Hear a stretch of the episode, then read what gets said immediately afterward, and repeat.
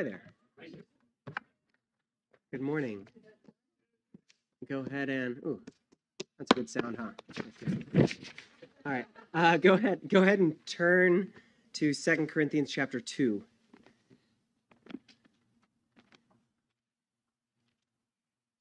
Corinthians, first and second, they're uh, they're uncomfortable a lot of the times. You know, I mean, First Corinthians had some weird stuff in it. There were some problems there that were like, huh, at least that's not my church.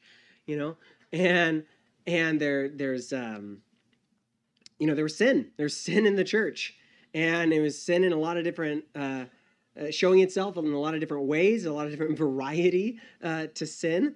And in Second Corinthians, it's it's different. It's a different tone in First Corinthians, but we see that the same way. But what we what we see in the passage that we come to today, especially, is that when you're witnessing, you know, a broken church like Corinthians, like we saw in First Corinthians, or you're you're witnessing uh, you know relationships fall apart or these cliques that start forming and the divisions within the church what you are seeing is not a failure of you know the the org structure of the church or failure in you know management from some boardroom or something like that. You're seeing satan's work in living technicolor. Um, and and paul of course has this this eternal perspective. He's got his eyes on heaven. But what that allows him uh, to do is to see the world in front of him and the church in front of him as the battleground that it truly is. And so he can write to the Corinthians and say, more than he writes to any other church, I love you, I love you, I love you, I love you. And then he sees their mistakes as that's demonic. That's Satan that you're you're on his team right now. And he can do both of those things at the same time and have some of the strongest corrective language and the most affectionate pastoral language in the same book because he sees things through a spiritual lens. And so I'm going to read uh, from verse 5 to verse 17, and then we'll pray, of course, that we have that same lens, that the Holy Spirit anoints our eyes so that we can see uh, the text for what it is and see the Word of God for what it is, but also see our church and see the world we live in uh, through this, this reality of spiritual warfare. Verse 5, 2 Corinthians chapter 2. But if anyone has caused grief, he has not grieved me but all of you to some extent, not to be too severe.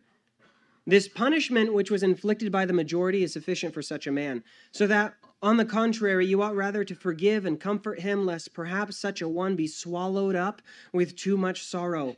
Therefore, I urge you to reaffirm your love to him. For to this end I also wrote, that I might put you to the test, whether you are obedient in all things. Now, whom you forgive anything, I also forgive. For if any, for indeed, if indeed I have forgiven anything, I have forgiven that one for your sakes in the presence of Christ, lest Satan should take advantage of us, for we are not ignorant of his devices.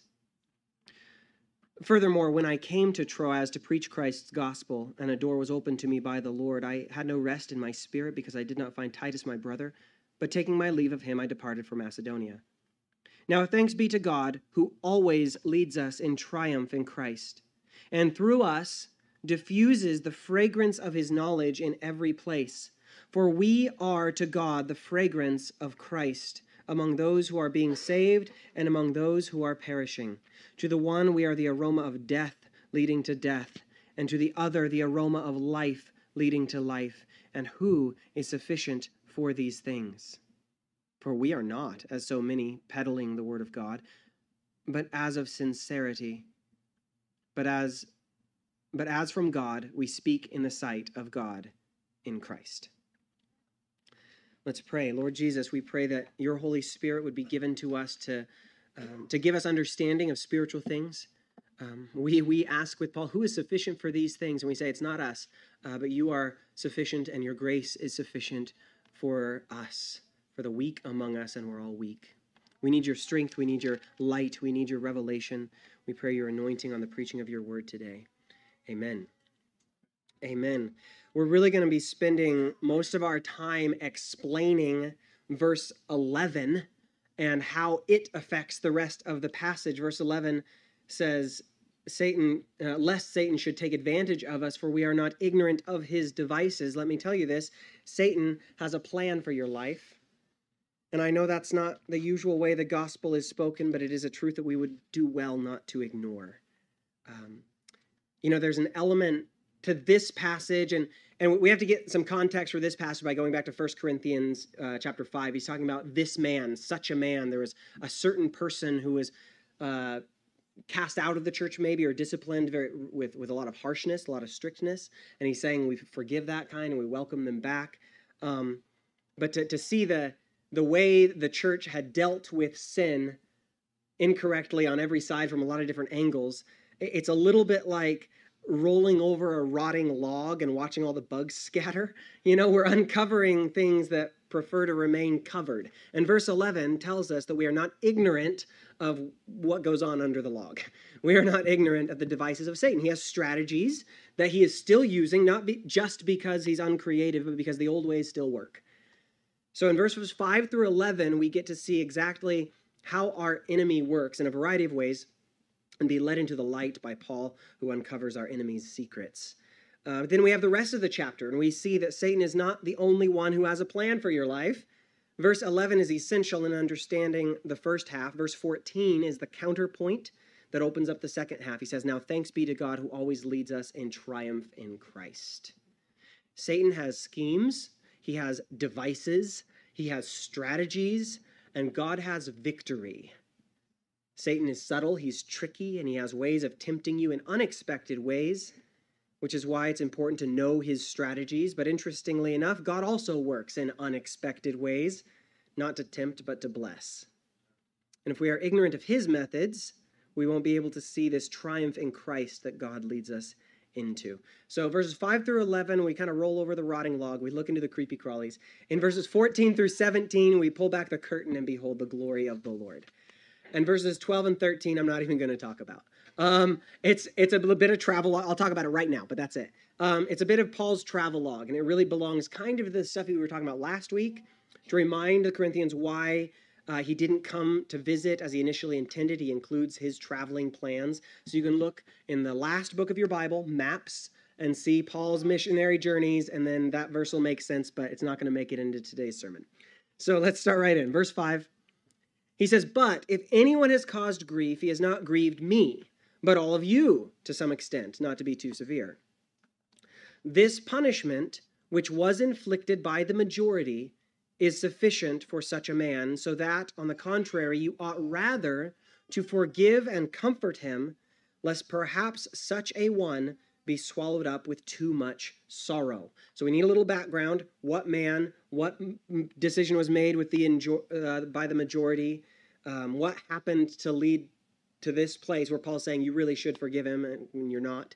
If you go back to verse 4, you see that Paul wrote, he said, is, he said that he wrote to them out of much affliction and anguish of heart. And he said that this was because of his great love for them. Well, now he's clarifying here that this anguish that he felt was not because anyone had offended him personally, though they certainly tried. Now, this can be a little confusing because it almost sounds like Paul says, You really grieved me. And then now he's saying, You have not grieved me. You're grieving yourselves. That's not quite how this is being said. Um, think of think of this in terms of parent and child, which is actually how Paul describes his relationship with this church elsewhere.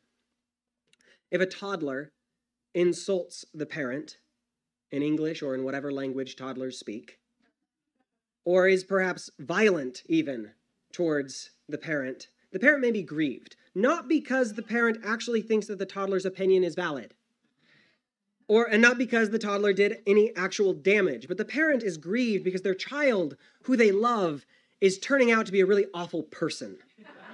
And that just breaks your heart. Love for the child and a keen interest in the child's well being grieves the parent much more than what is done or what is said by the child. There were sins that had taken place in Corinth that were not directly against Paul, though they had some harsh words against him. But he's saying that's, that's not what stings. The stuff you say about Paul and Paul's not all that, and we don't need to listen to Paul, like, okay, it's really annoying that you're this kind of person. But the thing is, you're hurting yourself by all of your negative attitudes, by your sin not me. Paul is going to be addressing a situation with a specific sinner and the church's relationship to that person. And he is convincing them that he, Paul, doesn't have anything personal against this guy. And yet he takes this person's soul and the souls of the other church members very seriously. Now, what guy are we talking about? Paul mentions such a man in verse 6, uh, which is the same way he talks about a specific man in 1 Corinthians chapter 5. A man who is in an immoral relationship with his stepmother. Such a man. We're really thankful. He's really thankful that his name didn't make it into the book. You know, we're nice that we just talk about this guy like such a man, because if it was the name, it would just be like scratched off all the baby name lists forever and ever and ever and ever. Um, but this was a sin that was being tolerated by the church in Corinth. And Paul had strong words for the church regarding this sin in 1 Corinthians. But what, hap- what often happens when someone corrects the evildoer, their grief over the sin is mistaken for personal offense. And this is why Paul says, You haven't grieved me. Paul says, This is terrible. This is terrible what you're doing. And they would respond, of course, What's your problem? Now we already see one of Satan's devices. If you're not careful, you'll miss it. But the obvious one in 1 Corinthians 5, the, the, the device of Satan, is that tolerating sin and calling yourself welcome and open about things that cannot be welcomed by God. That, that's a satanic strategy right there. That's the first one. But there's something more subtle here. Why does Paul have to say that no one caused him grief? To correct a lie about sin and a lie about rebuke. When someone condemns sinful behavior, they are often rebuffed with something like this question Well, why do you care so much? and they will be asked, how does, how does this affect you at all? My sin, how, do, how does that affect you? Or they will say that the one condemning the sin is just personally offended, or perhaps even consumed with some obsession about their abhorrent behavior. In their eyes, it is the one correcting sin and pleading for righteousness that is wrong headed. When Paul says, No, you haven't hurt me the way you think you have, you've hurt yourselves, he's revealing one of Satan's devices. A sinner can easily shrug off correction by saying that the one correcting them is just too emotional or moralistic, too strict, puritanical. They're somehow psychologically stunted. Paul has to say, I wasn't writing this stuff because I was personally offended. You're just gross. Um, this, this strategy of our enemy can be seen, is seen extremely clearly in the conversations about gender ideology and the strong push, push for normalization of homosexuality. Uh, when the question of so called gay marriage was being debated, now it's just pushing on an open door, it's not debated anymore. But when it was being debated, a common refrain for those in favor was How does my marriage affect your life? They say, How does my relationship have any effect on your relationship? The assumption was that the only way you could pass judgment on someone else's behavior is that you were personally hurt or aggrieved by it, or even afraid of it. And they would roll their eyes at the Christians who are, for some reason, so fascinated with the sex lives of others. How weak, how petty.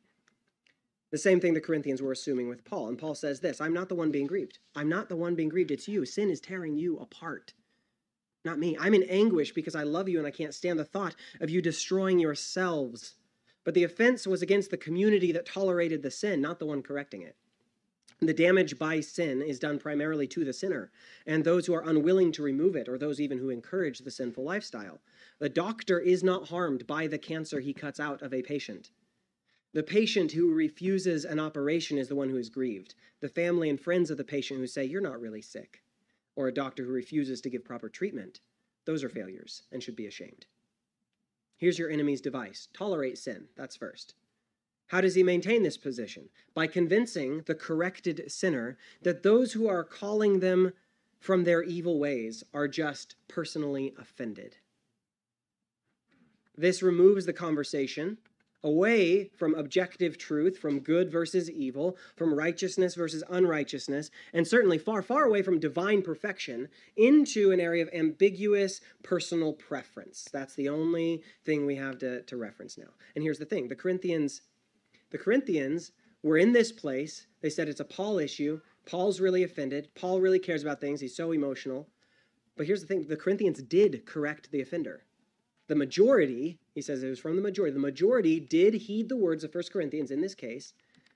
They addressed the person in this in the sin, and they gave it to him with both barrels.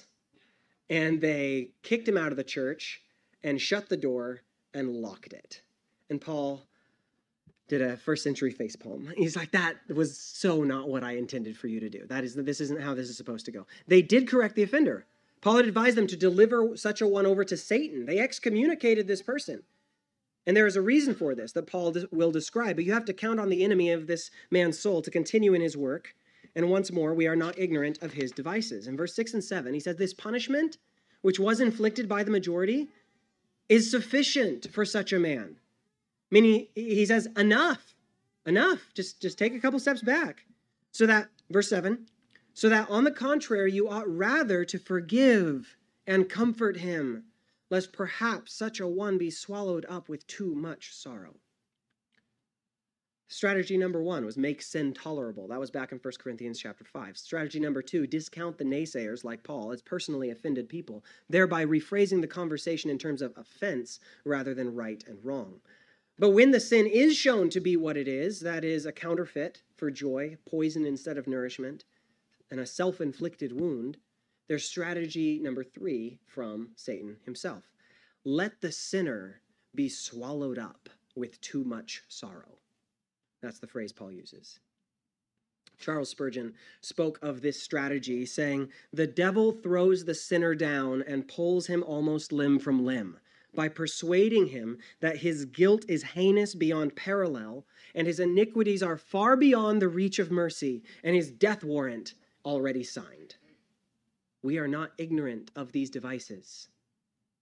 We can call things satanic that are. Before the sin is committed, the enemy will convince you that not only is it not so bad, but that the fruit is good for food, that it is pleasant to the eyes and desirable to make one wise. The sin that you are tempted with will appear to be the most sensible, pleasant, even innocent thing to do until you do it. Then the enemy goes to page two of the playbook. He will try to convince you that this particular sin that you just committed is past forgiveness. There's no hope for someone like you. Now, of course, it's true that sin separates us from God. But in the Garden of Eden, after the first sin was committed, who hid from whom? Did God hide from the sinner? No, he pursued the sinner. The sinner hid from God, believing the lie that their sin was too much for him to handle. He can't see me when I'm only wearing this. The Corinthians apparently resisted the excommunicated sinner even after some sort of repentance was attempted. And in their strictness, they played right into the enemy's hands. Satan's devices are seen against the one who had been cast out and against the church itself. The man who had been punished was right where Satan wanted him, thinking that he couldn't repent. Even the church was rejecting him. That must mean God is rejecting him. There are many people who have been caught in this place. There were people who were cruel, who, which gave them a reason to believe that God was cruel. People in the church hurt them, so they conclude, with a little help from the father of lies, that God has hurt them. And the church is being attacked as well, on the other side, and they're losing. The congregation that has exercised this kind of church discipline has now taken a hard stance on sin, and they are proud of themselves now for not forgiving and not comforting the one who has sinned. They have moral high ground. They have standards now. And they are so proud that they will no longer allow themselves to be corrupted by such as these. The Corinthians have taken a decided turn now. Instead of being licentious, they wash their hands. They do not eat with tax collectors and sinners. Not only was the punished one now losing the battle by being swallowed up in sorrow, but the church is losing the battle by trading grace for law. They helped promote this idea that there are sins that are just too much, that there are evils that you can't come back from. That's what the church was saying, and it's not the gospel. The gospel is about the restoration of the repentant sinner. And Paul's admonition to the church, his battle plan to fight against Satan's strategy, is something that should not surprise you. Verse 8 Therefore, I urge you to reaffirm your love to him Go tell him how much you love him. He won't believe you at first at all. That's why you need to reaffirm your love for him. When Peter writes, Love covers a multitude of sins, he meant it. And already in the passage, we can see some of the sins that it covers. Sins are always based in lies, and love is always truthful. The lie that the punished sinner believed, that things were just too bad, there was no hope, that was a lie against joy. It was a lie that said forgiveness isn't for you. And in, in this doubt can be a sin, despair can be a sin or the result of sin. The love that should be shown to this man would correct any doubt that God loved him, any overabundant sorrow that would keep him from the joy that comes from forgiveness, the joy that is his birthright as a believer. The sins of the church, denying comfort for this man, denying forgiveness, refusing the repentant sinner, love, their practice of loving this man, would cover these sins as well the love of the church would not only have an effect on the man's sins, but it would make their own sin of spiritual pride and unforgiveness impossible. We are not ignorant of the enemy's devices, but neither are we left without weapons. We know what he's going to do, and we have our marching orders. Our weapons are strong for tearing down strongholds such as these. And love is a weapon. Read verses 9 and 10. He says, For to this end I also wrote, that I might put you to the test whether you are obedient in all things. Now, whom you forgive anything, I also forgive. For if indeed I have forgiven anything, I have forgiven that one for your sakes in the presence of Christ. Paul says, Don't withhold forgiving him on my account. I've already forgiven him. I'm going to. I'm going to back you up in this decision to do the right thing. My authority goes with you to forgive. So you don't you don't need to pretend that you can't forgive him because, well, Paul wouldn't do that. Paul hates sin. Paul takes sin seriously. You can't play that game. Paul models Christ for them and us here. There was no sin that Paul was willing to tolerate, that's for sure, but there's also no sin Paul was unwilling to forgive. These are not in any way conflicting ideas. It comes right from the words of Jesus. In Luke 17, 3, he says, If your brother sins, rebuke him. If he repents, forgive him. It's simple, right? There is no sin that God will wink at or suddenly approve of. There is no sin that God will allow, encourage, approve of. There isn't a single one, but there's also not a single sin that God will not forgive. There's no sin that is past his reach. There's no sin that weakens his power to save. There's no sin that the blood of Christ cannot cover. Charles Spurgeon, in the same sermon I quoted from earlier, continues to address the one who may have been overwhelmed by the weight of their sin. He says this He says, Ah, poor soul, get up again. The devil has no right to throw you down. Your sin cannot be too great for God's mercy. One drop of the Savior's precious blood could extinguish a thousand flaming words if God should will it much more put out the burning fears of your poor heart. If thou believest in Christ, thou shalt say to the mountain of thy guilt, Be thou removed far hence and cast into the depths of the sea. Amen. God forgives sinners. This is crystal clear.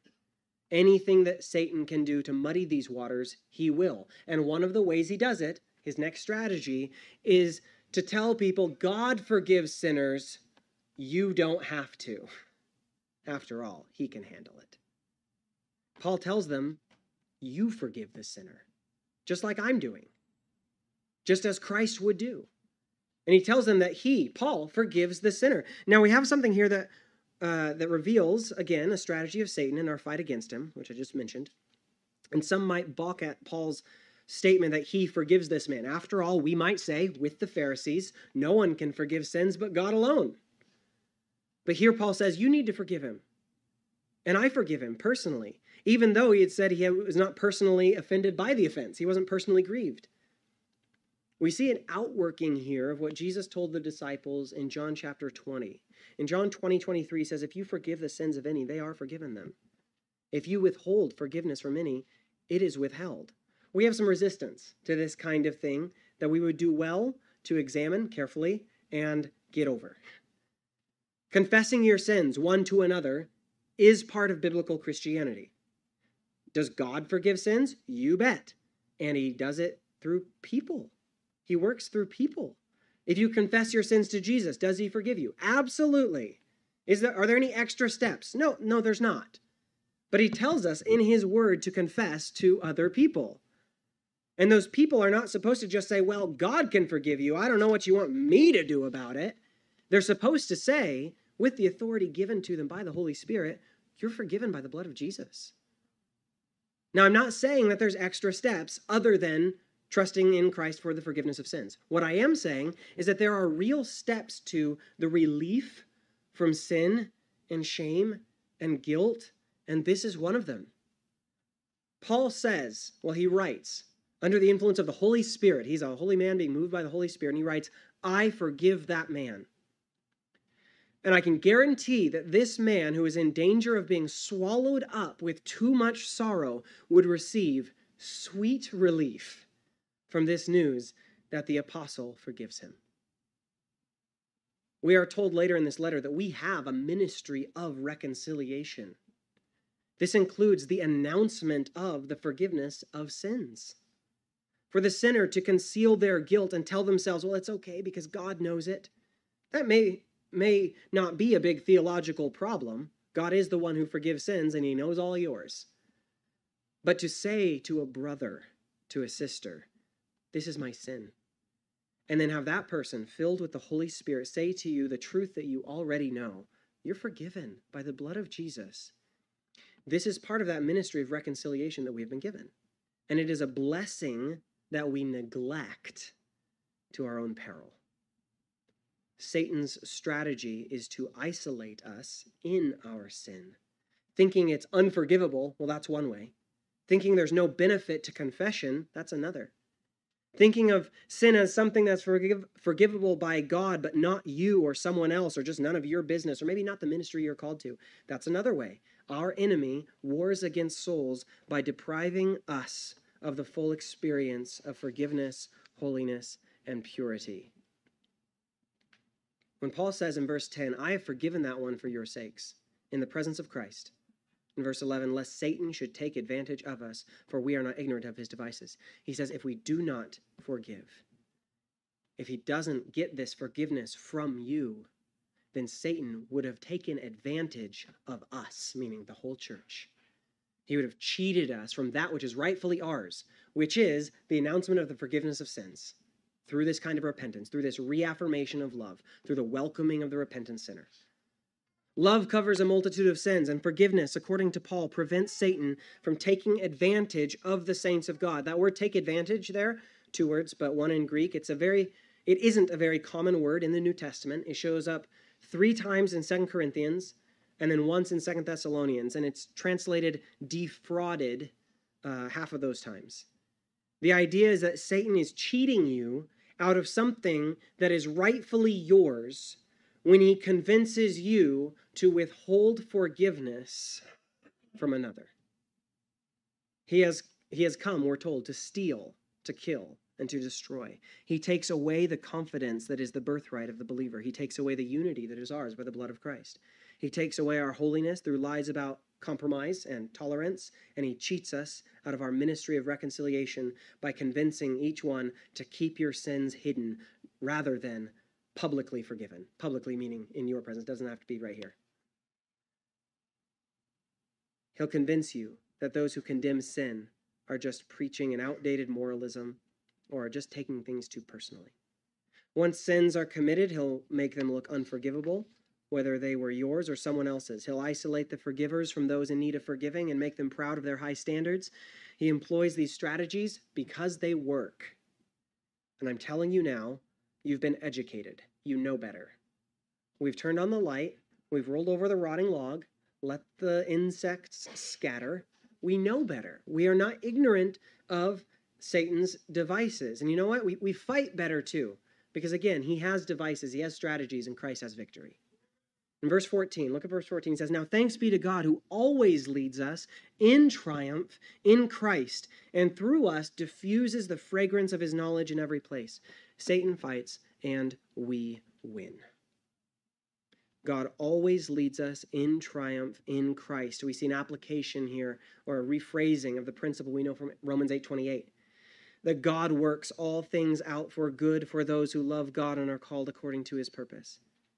And we see this idea in that little word diffuse. It's a it's a common word. It's usually translated revealed, made known, made manifest. It's something that was hidden but then seen clearly. When referring to a fragrance of something, the smell of something, it's talking about the necessary burning, smashing, grinding, or boiling that is necessary to reveal the fragrance previously hidden in something. A mortar and pestle grind spices into powder, and the room is filled with their scent. Leaves are crushed, tea is boiled, incense is lit on fire and burned. Perfume carried this, this idea, this principle, even in its packaging. You've heard this before, but the bottle of perfume that was poured on Christ's feet was broken. It had to be broken before it could be smelled. Satan attacks. And it is in the midst of these attacks that the knowledge of Christ, like a fragrance brought by the crushing of a spice, is brought around the entire world. Paul will write about this later in the book. I'll give you a preview. But in chapter 4, in chapter 4, verse 7 through 11, he says, But we have this treasure in earthen vessels, that the excellence of the power may be of God and not of us. We are hard pressed on every side, yet not crushed. We are perplexed but not in despair, persecuted, but not forsaken, struck down, but not destroyed, always carrying about in the body the dying of the Lord Jesus, that the, the life of Jesus also may be manifest in our body. For we who live are always delivered to death for Jesus' sake, that the life of Jesus also may be manifest in our mortal flesh. He says, the more they kill us, the more Jesus shows himself to be alive. And then Paul records the, the Lord's words in the most clear example of this upside down principle by which we are led in triumph, even as we are plagued by our enemies. 2 Corinthians chapter 12, verse 9. Jesus says, My strength is made perfect in weakness. Now go back to chapter chapter 2, our text here. Read through the end of the chapter, starting in verse 15. It says, But we are to God the fragrance of Christ among those who are being saved and among those who are perishing. To the one, we are the aroma of death leading to death, and to the other, the aroma of life leading to life. And who is sufficient for these things? For we are not as so many peddling the word of God, but as of sincerity, but as from God we speak in the sight of God in Christ. The aroma of Christ, which shows up through our warfare, really, through the attacks. They, they, they, mean different things to different people these scents, these smells. The conquering Christ leading in triumph is a wonderful, victorious celebration for those who are with him, and it's a terror for all those who would oppose him. The aroma of the knowledge of Christ is a strong repudiation of the proud, but it is a gift and a mercy to those who have humbled themselves under his lordship. God resists the proud and gives grace to the humble, and he does so with the same move. It's resurrection. And when we put these pieces together, the facts of our enemy's strategies, the mighty power of love and forgiveness to undo the works of Satan, when we see the, the ability, God's ability to turn everything against us into an asset rather than a liability, and his ability to receive glory to himself, even and especially in the midst of the enemy's ploys, we are humbled and we ask, like Paul, who is sufficient for these things? In other words, how could anyone have a part to play in so mighty a plan? Paul is baffled at the thought that anyone could assume this glorious, world saving plan was the work of a man. The assumed answer of who is sufficient is none of us but Christ and Christ alone. The part Paul plays in all of this is declaring these marvelous truths, not as one who is peddling the word of God, thinking that this was some sort of money making scheme or power grab, but simply as one who is speaking about what God does. You know what God does? He always leads us in triumph in Christ. He wins. That's what he does. He leads us in victory. He uncovers the hidden strategies of the enemy of your souls, and he leads you in victory over this enemy. He models loving forgiveness towards all those who repent and invites us into his ministry of reconciliation, a ministry of love that completely destabilizes Satan himself. When we talk about the victory of Christ, it's not a bad thing to remember who loses. It's the devil, it's the father of lies, the enemy of your souls. And we share in the victory of Christ by walking in love towards one another and living in the light. Let us ask for the grace to live in that victory. Let us pray that we would utilize these weapons, not carnal weapons, but mighty weapons, for tearing down such strongholds as these. Let us thank God and praise Him for completely destabilizing, completely defeating the enemy, and even bringing him into an open shame. We praise our King and God, Jesus Christ, for his great victory and his love towards us. Let's pray. We do ask these things for your glory, for the good of your church. We pray that we, who are not ignorant of our enemy's devices, would walk in love and light and truth, and so live in this triumph that you have led us into. I pray your blessing on this church, on each one here, on each heart here. Lead us, guide us, be our God, Jesus. Amen. Amen. Please stand. Praise God from whom all blessings flow. Praise Him, all creatures here below. Praise Him above, ye heavenly.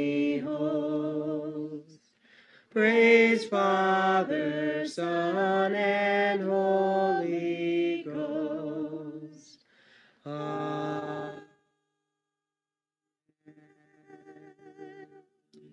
You are sent.